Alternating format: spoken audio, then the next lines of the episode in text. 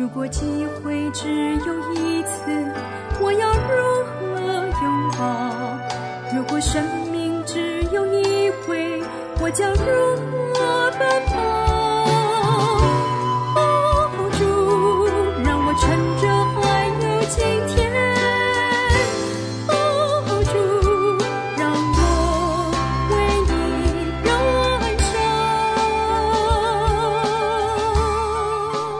我们不是单打独拼，我们是相互分享，好让我们讲台的侍奉更被神使用，好让我们教会的弟兄姐妹邻里得饱足。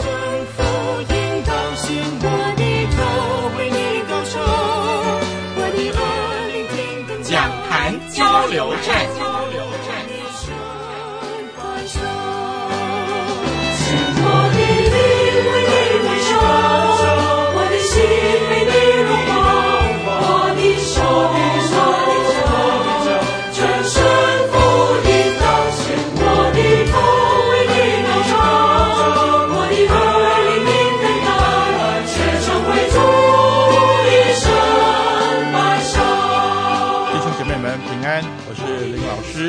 和大家分享的讲题是：神的殿还是鬼屋？好，我们来读上帝的话，在马太福音十二章三十三到四十五节，有圣经的，我们一起来读。请你们或以为树好，果子也好；树坏，果子也坏，因为看果子就可以知道树。毒蛇的种类，你们既是恶人。怎能说出好话来呢？因为心里所充满的，口里就说出来。善人从他心里所存的善就发出善来，恶人从他心里所存的恶就发出恶来。我又告诉你们，凡人所说的闲话，当审判的日子，必要句句供出来，因为要凭你们的话定你们为义，也要凭你们的话定你有罪。当时有几个文士和法利赛人对耶稣说：“夫子，我们愿意你显个神迹给我们看。”耶稣回答说：“一个邪恶淫乱的世代，求看神迹，除了先知约拿的神迹以外，再没有神迹给他们看。约拿三日三夜在大鱼腹中，人子也要这样三日三夜在地里头。当审判的时候。”尼尼微人要起来定这世代的罪，因为尼尼微人听了约拿所传的就悔改了。看呐，在这里有一人比约拿更大。当审判的时候，南方的女王要起来定这世代的罪，因为她从地极而来，要听所罗门的智慧话。看呐，在这里有一人比所罗门更大。乌鬼离了人身。就在无水之地过来过去，寻求安歇之处，却寻不着。于是说：“我要回到我所出来的屋里去。”到了，就看见里面空闲，打扫干净，修饰好了，便去另带了七个比自己更恶的鬼来，都进去住在那里。那人末后的景况比先前更不好了。这邪恶的世代也要如此。圣经就读到这里。主耶稣在这段的经里头，一口气讲了蛮多的比喻的哈。比如说，好树好果子，坏树坏果子；比如说，毒蛇的种类；比如说，好人跟坏人；还有呢，约拿的比喻啊；还有呢，南方女王的比喻。那么来到最后的时候呢，就讲了一个。非常惊悚、毛骨悚然的话。这里说到有一间空闲的屋子，打扫干净了，修饰好了。这个屋子怎么样了呢？哦，说到污鬼呢，在找不到安歇之处的时候呢，就看见了这一间的屋子。结果进来的时候就霸占了这间的屋子。这间的屋子的里头被鬼霸占了，所以这间的屋子叫做不是空屋吧？哈。所以很多人圣经在这里面讲空屋的比喻，其实不是不对哈，是鬼屋的比喻哈。那不单单是这样，他还带了七个比他更恶的鬼进到这个屋子的里头，所以这间屋子叫做恶鬼屋，对不对？所以八个鬼在那边兴奋的怪叫，侵占了屋子的每一个空间、每一个角落。请问我们这里的弟兄姐妹，有谁想去住这间屋子的？好，这屋子是指什么呢？我们看一下，污鬼离了人身，所以这屋子呢，不是指我们普通看到的一个建筑物，而是人指的人的身体来说的。那谁的身体呢？刚才的经文我们读到，主耶稣这时候跟谁对话？是文士跟法利赛人。所以这些的身体是指谁的身体呢？原来是当时神的子民，是这些的经学家、这些的文士、这些的法利赛人。他们因为不愿意听从上帝的话，不愿意顺从上帝的真理，而沦为魔鬼的工具。所以这个比喻说到这个地方的时候，就提醒我们。这个是谁的屋子？这是法利赛人，这个是文士的屋子。那你说，哎，这样还好，不是我的屋子哈，不是我这一间。那我们要看下去了。这一句话最后说什么呢？这句话最后说，那人幕后的景况比先前就更不好了。下面那句话一起来读：一二请，这邪恶的世代怎么样？也要如此。这世代的邪恶，所有的人。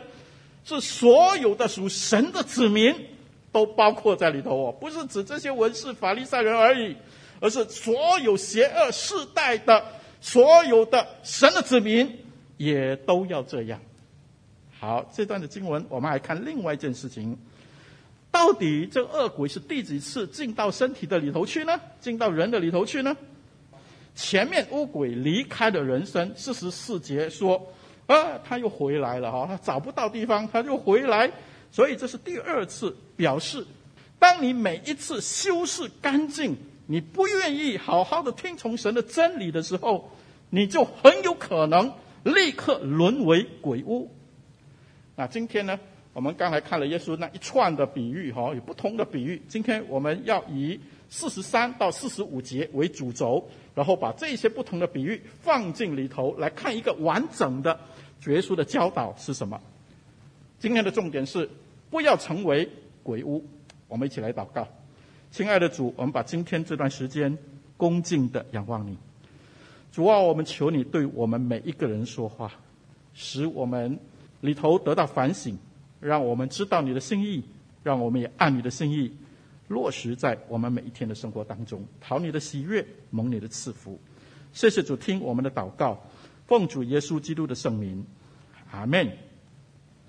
弟兄姐妹，我们蒙召，我们成为基督徒，神有一个目的，那就是我们要领受神的圣灵进入我们的生命里头。我们这个人要成为神的殿，我们成为神的殿，要去彰显神的荣耀，要去成为神的代言人，要去遵行神的旨意，要活出神的旨意。以至于更多的人看见我们这个人，就可以被真理所吸引，来到上帝的面前。所以圣经很清楚说，我们这个身体就是圣灵的殿。所以当我们每一次听神的道以后，我们蒙神的道光照在我们的生命中，然后我们要怎么样呢？我们要领受，我们要立志，我们要为主而活，用他的话语成为我们每一天生活的指标。我们每一次听完道以后，我们就要把属世的、把属鬼魔的这些的思想意念完全赶出我们的生命，使我们的生命可以得到洁净。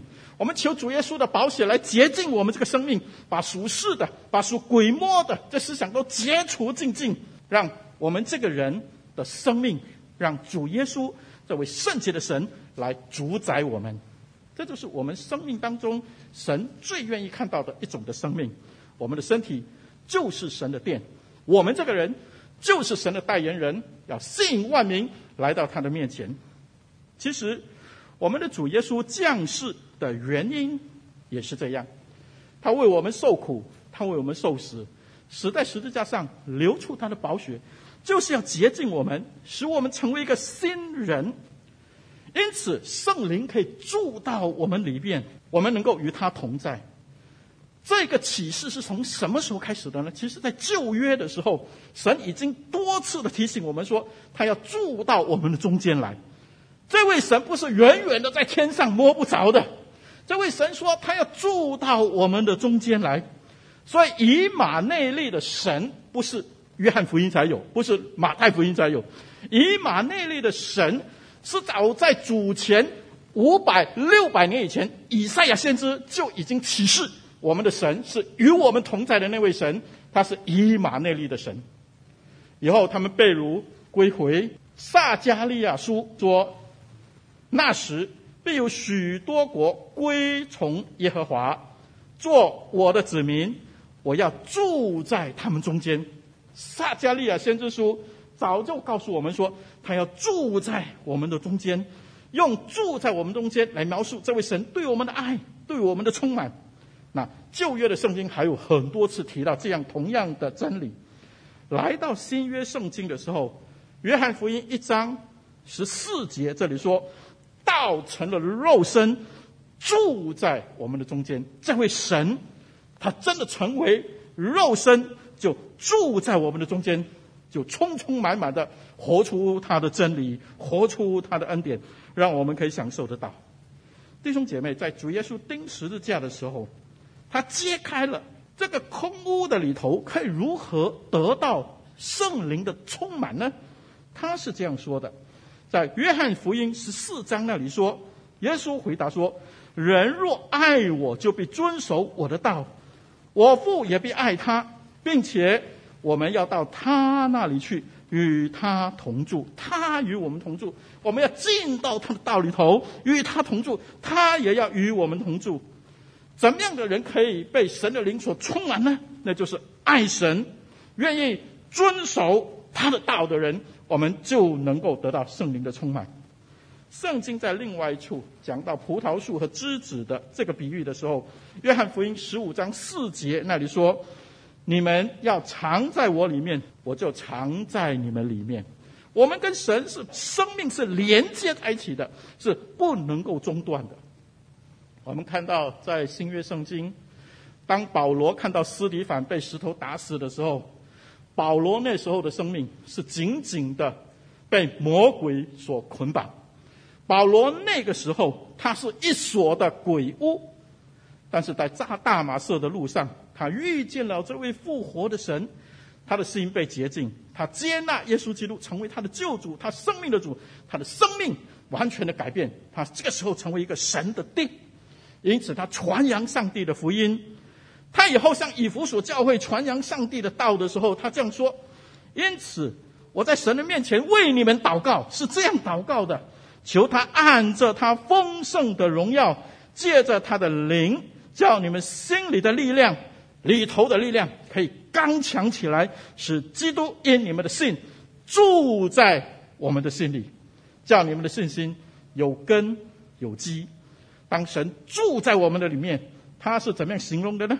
是充满力量的，是刚强的，是怎么样呢？是有爱心的。神的道一进到我们的生命里头，我们顺从他，他在我们的心里，我们就有力量，我们就刚强，我们就心里有爱心。当保罗信了耶稣以后，他写信给哥罗西的教会，他对哥罗西的教会是这样说的：这个道理就是历世历代所隐藏的奥秘。这个道理是历史都隐藏的，但是现在呢，显明给我们知道了。什么道理呢？就是基督在你们心里成了有荣耀的盼望。这是神的心愿，他在我们的心里，我们就有了新的盼望。他写给罗马书的时候，他是这样说的：然而叫耶稣从死里复活的灵。若住在我们的心里，是住在我们的心里，那叫基督耶稣从死里复活的，也必借着他住在我们心里的圣灵，使我们必死的身体又活过来。这个圣灵是什么呢？这个圣灵使我们有一个重生的机会，我们可以得到永远的生命，是因为这个灵住在我们的里头，我们成为一个神的殿，因此我们顺从真理，我们听从主的真理，我们成为神的殿。我们的生活就有信、有望、有爱，我们的生命就有永生。我们的一生当中，我们就有力量，我们就能够刚强的面对我们的每一个时刻。这是神要我们有的一个非常荣耀的生命。所以神说，我们要成为神的殿，那什么时候我们这个生命变成鬼屋呢？这段经文就告诉我们，乌鬼离了人生四十三节。可能信主的时候，我们接受了耶稣，我们承认自己的过错，我们把污秽赶走，把邪恶赶走。现在呢，四十四节，四十四节说，魔鬼说我们要回到哪里呢？哎，他们找到了一个地方，到了那个屋子啊，就看见里面空闲，打扫干净，修饰好了，里头都干净了，什么污秽渣滓都没有。不过里头也没有神，怎么知道呢？里头空闲，里头不是应该有一个主人才对吗？那个主人到哪里去了呢？许多的时候，我们不把神当成我们的神，我们要得救的恩典，我们要享受永生的福气，但是我们不要神来管我们，所以我们常常自以为是，不把神当神，不把主当主。很多的时候，我们悖逆的向主在我们的心房下了逐客令，不是逐客，是逐主令，他是我们的主，我们把他赶走，我们才能自以为是。魔鬼撒旦就很自然的、很快的就闯进我们的心房来。弟兄姐妹，自从我们犯罪以后，我们这个人对罪是很容易接受、很容易欢迎他进到我们里头来的。为什么呢？因为我们是一个犯罪的人，我们对罪都有很自然的一种亲和力跟吸引力。但是对主的真道、对真理呢，常常却不是这样。所以保罗说什么呢？保罗说：“我们信耶稣，我们为神工作，我们是攻克己身，叫神服我。我们是有时候过日子不是那么容易的。我们要知道神的心意，我们要为他而活。弟兄姐妹，许多的时候，当我们觉得，哎，我们还不错的时候，很多的时候，我们觉得，哎，我还很自由啊，没有什么约束啊，为所欲为，我好像什么都可以的时候，弟兄姐妹，我们真的要很小心，我们有没有这样的一种心情？”成为一个基督徒，如果是的话，我们要更多加倍的反省，我们里头这个生命是一个怎么样的生命？很可能，我们所谓的自由，我们所谓的很舒服，是因为我们随从我们自己肉体的需要。保罗怎么说呢？保罗说：“为什么人会舒服？因为随从肉体的人体贴肉体的事，体贴肉体是很容易的。”你想做什么就做什么，但是留意，体贴肉体，保罗说那是死，那是以神为仇敌，因为我们根本不想听神的话，我们只想体贴我们自己，所以里面空闲着，撒旦他就来了。所以他说属肉体的人不能够得神的喜欢。保罗一直提醒我们一件事情，警告今天的基督徒。不要随从肉体，不要一直体贴我们的肉体，体贴肉体会成为鬼屋。刚才约翰福音那里说什么呢？枝子若不藏在葡萄树上，就不能够结果子。我们呢？我们若不藏在，你们若不藏在主里面，我里面，主说也是这样。怎么样？也是这样，是怎么样？不能结果子了。所以弟兄姐妹。我们要反省一下我们的生命，我们是不是过得很舒服？但是就是没有结果子。什么仁爱、喜乐、和平、仁爱、恩慈、良善、信实、温柔、节制，圣灵的果子。切，我们想怎么样过就怎么过，对不对？怎么样过就怎么过，那就是随从肉体，那就很简单了。如果要按照圣灵的标准来过每一天，仁爱、喜乐的和平，人类讲那样的生命，哇，就要常常提醒，要攻克己身，要叫神服我。还有呢？福音的果子，我们有没有结出福音的果子？不结出福音的果子最容易了，对不对？每天做自己的东西，要结出福音的种子容易吗？哇，每天要上课，每天要背哦，啊，约人家出来啊，也很辛苦哦。那不要做呢？不要做最好了，什么都不用做，对不对？弟兄姐妹，求主帮助我们。如果我们不把神的真道放在我们的心里，也是这样，不能结果子。所以。请你反省一下，你有没有生命的果子？你有没有福音的果子？许多的基督徒不是神的殿，而是贼窝，而是鬼屋。这是耶稣基督对当时的文士法利赛人讲的。我看到这段经文的时候，我有好大的反省。求主帮助我，走在神喜悦的道路上，让我成为上帝的殿。你看今天的信徒，你就会明白，多少可怕，多少的基督徒自称是基督徒，但是多少的基督徒做了很可怕的事情，对吧？说了很多不该说的话，说谎，说是非，说谣言，说闲话，论断。一堆的东西可怕吗？哎呀，牧师这样能有什么可怕？我们只是说说话而已嘛，哈，啊、只是讲讲而已嘛，那有什么了不起的？弟兄姐妹，如果我这样说，你觉得不了不起？那我们看主怎么说了。我们来看主怎么说。主怎么说？主说这是坏树，对吗？我们旁边有一棵坏了的树，结果是什么？砍掉它了。烧掉它了，坏的果子，不能吃的，不能用的，毒蛇的种类，恶人，这些人的反应都是什么？刚才我们读读得很清楚啊，这些人都只是说出一些的话来，口里说一些的东西而已，对不对？我们所说的都是说而已，说说而已，说就这么严重，哦。很辛苦嘞，是了，这是神的标准。主耶稣其实在这里用一个最简单来描述主眼中鬼屋的例子，那就是我们每天所讲的话。我每天讲些什么？讲了一些不好的，定我们这个地方就叫做鬼屋，何等可怕，何等惊悚！你要成为鬼屋？我们是基督徒，我们本应该是神的殿。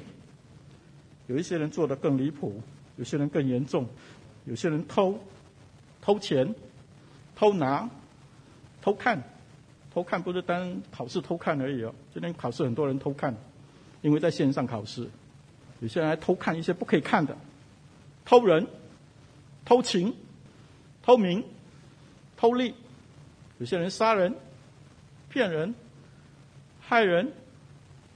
哎，你说？我们是基督徒嘞，基督徒会这样。是了，这个基督徒的里头不是神的殿，他已经被邪灵霸占了这间的屋子。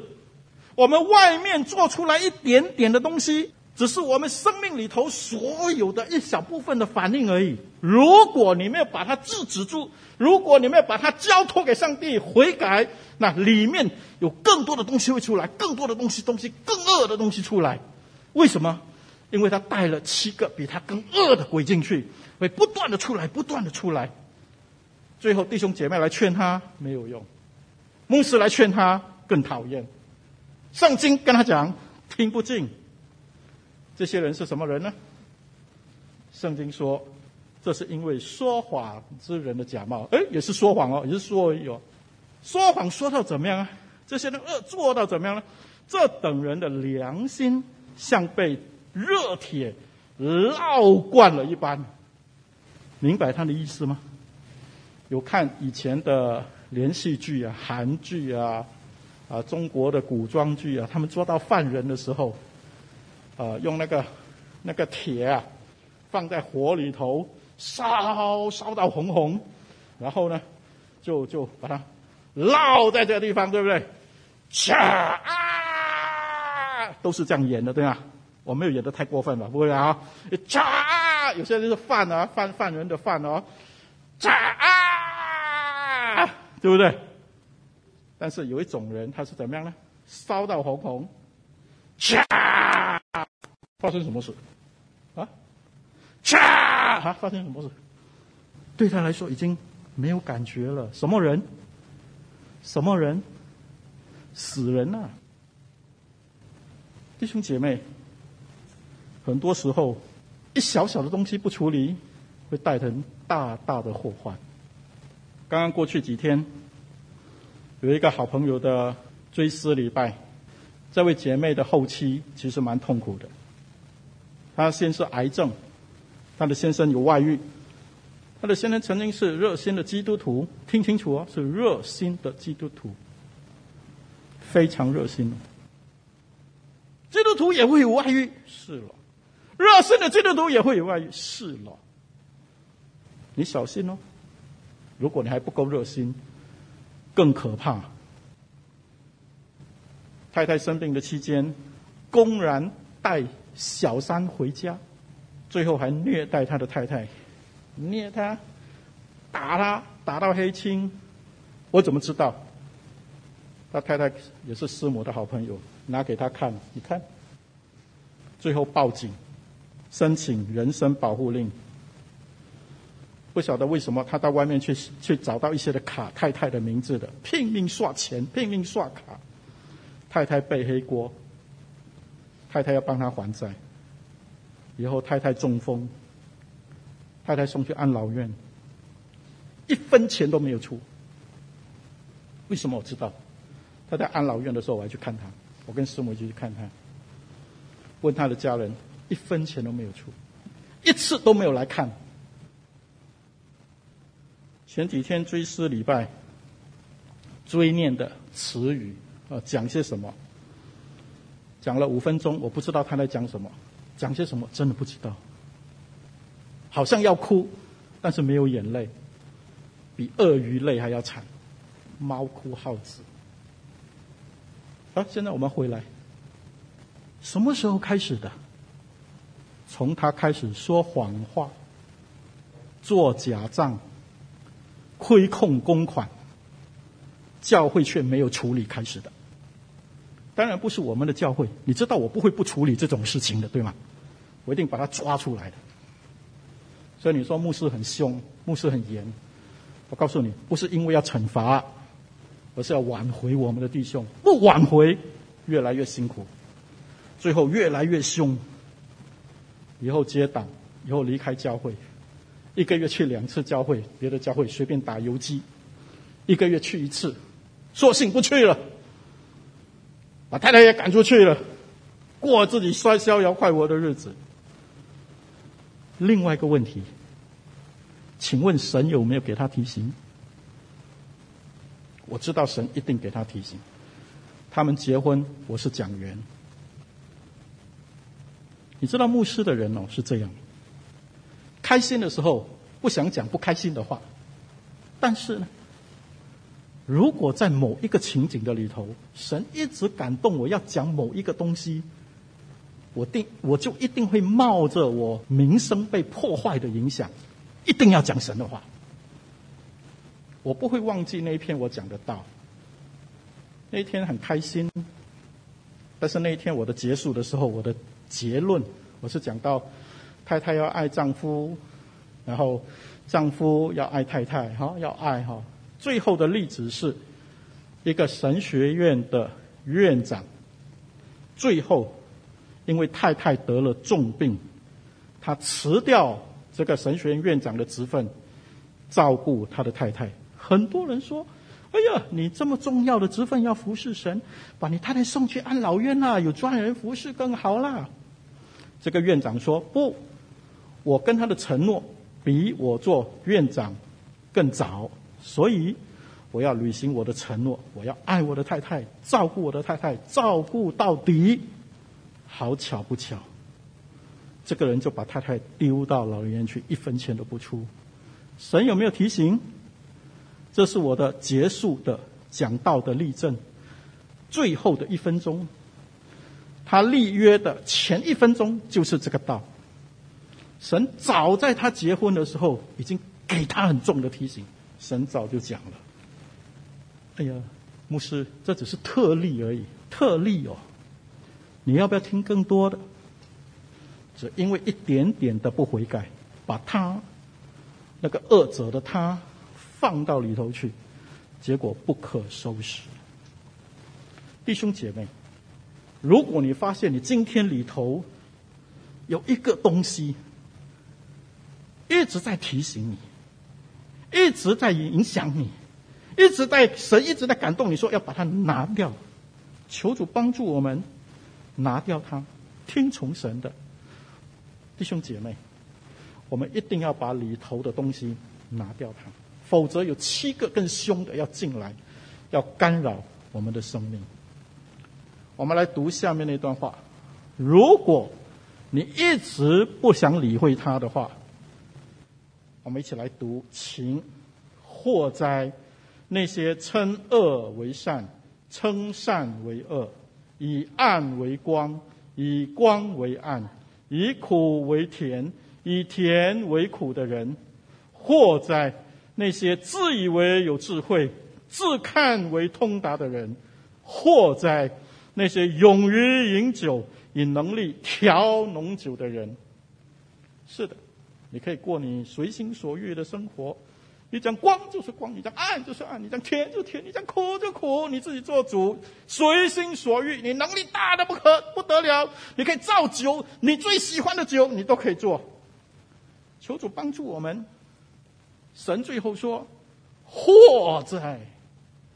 原来有七个更恶的要进到里头去，成为你生命最大的捆锁。”神要我们每一个人成为神的殿，成为他美好的见证人。一个人为什么会落到这样的一个地步呢？一个基督徒为什么会落到这样的一个地步呢？两个原因。第一个原因，拒绝长进。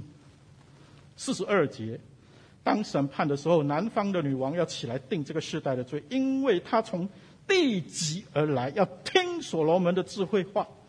她从很远的地方。来到耶路撒冷，当地级表示很远的地方。你看圣经，他还带了黄金、宝石，他还带了许多的礼物献给所罗门，只是要听所罗门的恩言啊，千里迢迢来到耶路撒冷啊。今天呢？今天是真理从耶路撒冷去到你的家。今天是从是真理从耶路撒冷去到你的身边呢、你拿出你的手机来，是不是在你的身边？他要讲给你听，如果你都不愿意听，圣经说什么呢？看呐，这里有一个比所罗门更大的，这里是谁？这里是神比所罗门更大，他的言语更加的伟大，更加的纯正，更加的有权柄。为什么你不来听？这么简单。你都不听，你竟然拒绝，你竟然不愿意付代价，你竟然不动身，人家从地极来，你竟然不动身，人家带了许多的东西，你竟然不付代价。所以他说，将来南方的王要定你的罪，你一句话都没得说。是的，丘吉尔讲这样的话，请别浪费时间，好好修正自己，一点点改善自己。每天进步一点点，成长一点点，久而久之，你一定可以见证到一个优秀的自己。是的。第二，人为什么会走到这一步呢？拒绝阻碍的呼唤和计划。四十、四十一节那里讲到约拿，他为什么要到尼尼微去布道呢？为什么又在泥腹的里头鱼把它吐出来？他心不甘情不愿地宣告上帝的审判，他觉得我事不关己。为什么我知道？因为尼尼微是一个大城，要走三天的路才能够走完。但是他走了一天，不讲了，你们自己的事情，他就跑掉了。没有想到，尼尼微城这个大城，所有的人一个传一个，一个传一个，全城的人悔改。主耶稣跟尼尼微一样，跟跟约拿一样，三天三夜在地里头，这是圣经说的。他死而复活，他不是心不甘情不愿，他是多么样的爱我们，要把他的真理，要把他的真道告诉我们。他是真理的源头，他是看一日如千年的上帝，他要把我们终身的计划告诉我们，把我们的使命告诉我们，把我们的目标告诉我们。他要告诉我们这些重要的东西，他谦卑的来，他爱我们的呼唤我们而来。我们今天说，哼，我行我素，不关你的事，让他空闲着。所以这里说，尼尼微有一天要定你的罪，你一句话都说不出来。面对一个这样无情的人，他们都听；一个这么爱我们的人，你一点都不悔改。我们怎么样能够面对？我们的结局呢？你知道，如果我们一直我行我素，最后落在尼尼微身上的命运就会落到我们的身上来。尼尼微的命运是怎么样呢？当时约拿这样说：“这尼尼微是极大的城，有三日的路程。”约拿进城走了一天，他就不说了。他怎么说呢？他说：“再等四十日，尼尼微被倾覆了。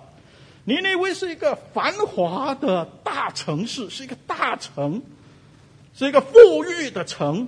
但是他说，当审判来的时候，尼尼微倾覆就要被推翻了，要一无所有。耶利米哀歌用同样的这个字说，会被逆转了。什么叫逆转呢？逆转，我想到。”以赛亚先知说的翻倍的弓，什么叫做翻倍的弓？我们拉弓，通常是射出去我们的敌人，但是逆转是什么意思呢？把弓转过来，射向我们自己。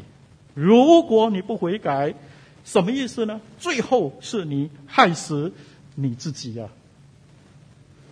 圣经有一句话说：“你要保守你的心，胜过保守一切。”因为一生的果效是由心发出的，你一生的果效是由心发出的，你一生有美好的果效，是因为从你保守你这颗心开始的。所以弟兄姐妹，我们要保守我们这颗心呢，让神的话充满我们，不要不追求长进，不要听不进上帝的劝勉。我们华人有一句话说。心静人安，福气自来，对吗？我们的心干净、光明、磊落，我们自然就健康了，对吗？我们光明磊落，福气就会自己来，别人就自己来会来找你的了，因为你是一个光明、心静的人，心静人安，福气自来。如果你很多哈，好像小偷一样，眼睛这样小小粒，这样这这这这这样的人，你自己也不开心，别人看到你更怕。对不对？我们华人有一句话说：“种下梧桐树，引得凤凰来。”我们种了一棵梧桐树，梧桐树很高，十二米高。梧桐树，凤凰自然会来。我们把神的道种在我们的里头，听他的，让他成长。有一天，这个道成长以后，我们自然就能够蒙福。弟兄姐妹，撒旦。会把握每一个时机，全力的攻击我们每一个基督徒。属于基督的房子，你和我，如果防于疏忽于好好的防守的话，一不小心，一个小小的念头，我告诉你，撒旦立马进来。圣经说他会像吼叫的狮子，把你撕碎了，你还不知道。我们唯一的保护是谁？就是与主契合，听神的。鬼屋的比喻，就是在告诉我们：我们不能够不成长，我们不能够不闻不问，我们不能够不顺服神的安排。请问你的生命是神的殿，还是鬼屋？今天不要等，就立刻要请神住到我们里面。有一对父子，他们一起逛街。他们来到一间的专卖店，孩子看见他想了很久的一样东西，进去问多少钱？那个人说美金一千五百块。哇，孩子觉得太贵了，一时没有这个预算，所以想好了，我明年明年才买。爸爸就在旁边说：“哎，孩子啊，既然这么重要，既然你也那么喜欢，啊，老爸就送给你了。”孩子很爱爸爸。不用了，不用，不用，不用，不用，不用。我明年自己买。爸爸说：“孩子听话。”爸爸本来今年圣诞节要给你买一份礼物，看到你那么喜欢这一份，圣诞节就买这一份。不过现在就预早送给你圣诞节礼物。孩子很乖，好，爸爸，谢谢你，就买了这份礼物。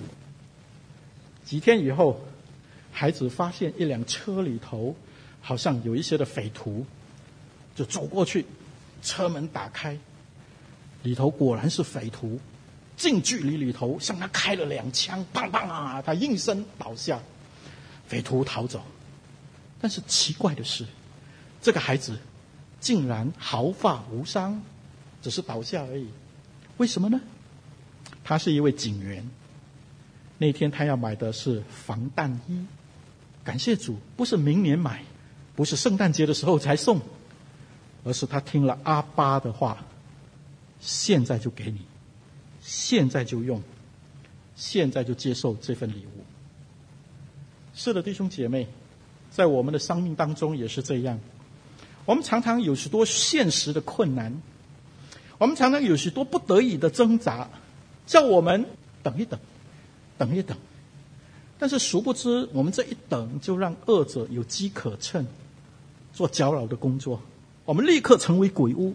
那个时候，他会用七个更恶的来威胁我们，让我们一直走在他的道路上。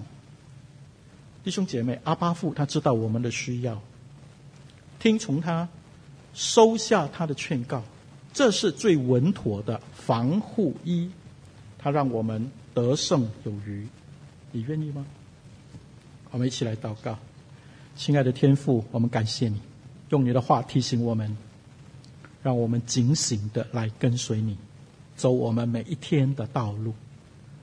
主啊，当我们觉得我们还觉得蛮清醒的时候，主用你的灵来省察我们的生命，让我们会不会过着体贴肉体的生活，而不听从你的话。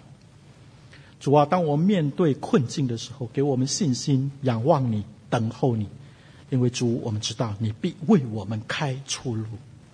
主啊，让我们每一次唱的诗歌，成为我们生命得力的泉源；让我们每一次读你的话语，你话语提醒，成为我们每一天蒙福的基础。我们求你这样的施恩给我们，按照你的话语的丰富，成全在我们的生命当中。主啊，我们是神的殿，求你保护我们，与我们同在，赐福我们这个殿，叫你的名因为我们这个殿得到最大的荣耀。奉主耶稣的名祷告，阿门。我走过最幸福的路，是跟